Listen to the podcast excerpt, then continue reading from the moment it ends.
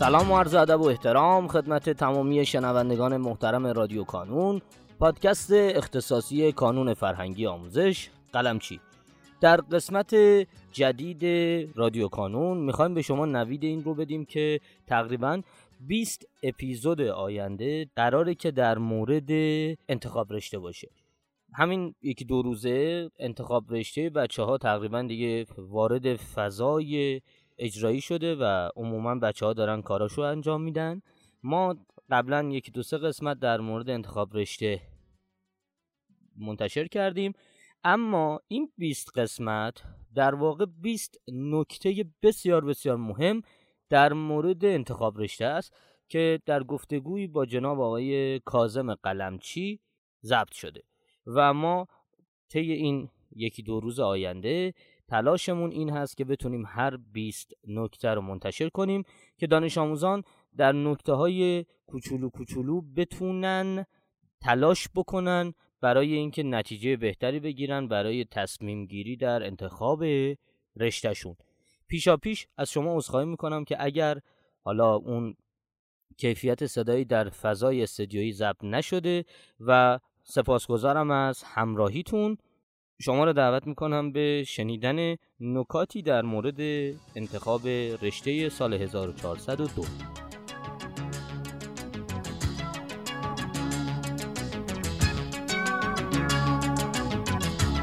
قسمت چهارم انتخاب رشته آیا نوشتن رشته های خوشبینانه و ایدئال در بالای رشته های واقع بینانه شانس من رو کم نمی‌کنه نه اصلا شانس شما رو کم نمی‌کنه.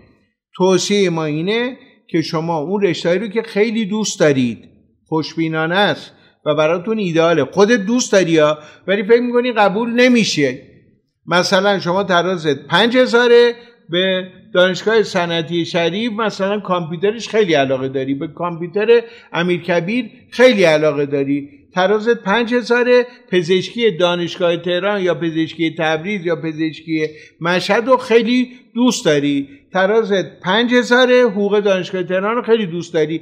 اینا خوشبینانه است برای شما. دوست داری یا با فرض اینکه دوست داری. اگه دوست نداشته باشی کار ندارم. اون رشته که خیلی دوست داری علاقه داری ولی میگی من ترازم پایینه. من اینجا که قبول نمیشم. از ترس قبول نشدن می‌خوای اونا رو انتخاب نکنی. من به شما میگم سی چل تا پنجاه تا از رشتهایی رو که خیلی علاقه داری بالای واقع بینانه بنویسی. بعضی میگن شانس من کم نمیشه.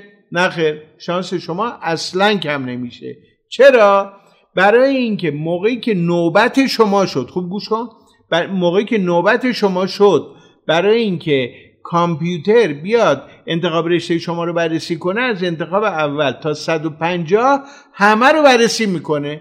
هر کجا که شما به اون نمره رسیدی و نمره دلخواه رو داشتی اون حد نصاب رو داشتی شما رو قبول می‌کنه. شاید شما بیای تو انتخاب 150 هم به اون حد نصاب برسی. 149 تا رو می‌خونه بعد اون 150 می رو قبول می‌کنه. اصلا شانس شما رو کم نمی‌کنه. موقعی که نوبت شما شد کامپیوتر یکی یکی انتخابای شما رو می‌خونه.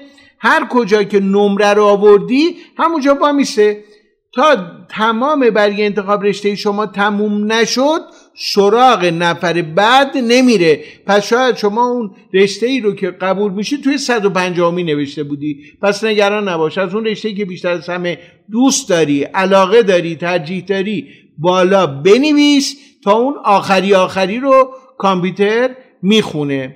این هم در مورد اینکه چرا اون ایدئال ها رو بنویسیم. حالا از اون طرف دیگه یه موضوع دیگه ای داریم که تو قسمت پنجم میگم کف قابل قبوله. تا کجا بریم پایین؟ کف قابل قبول چیه؟ این رو تو قسمت پنجم میگم. برعکس اون ایدئال و خوشبینانه یه موضوعی هم داریم به نام کف قابل قبول. که اون پایین پایینا چی بنویسم؟ کف قابل قبول رو توی قسمت بعدی بشنوین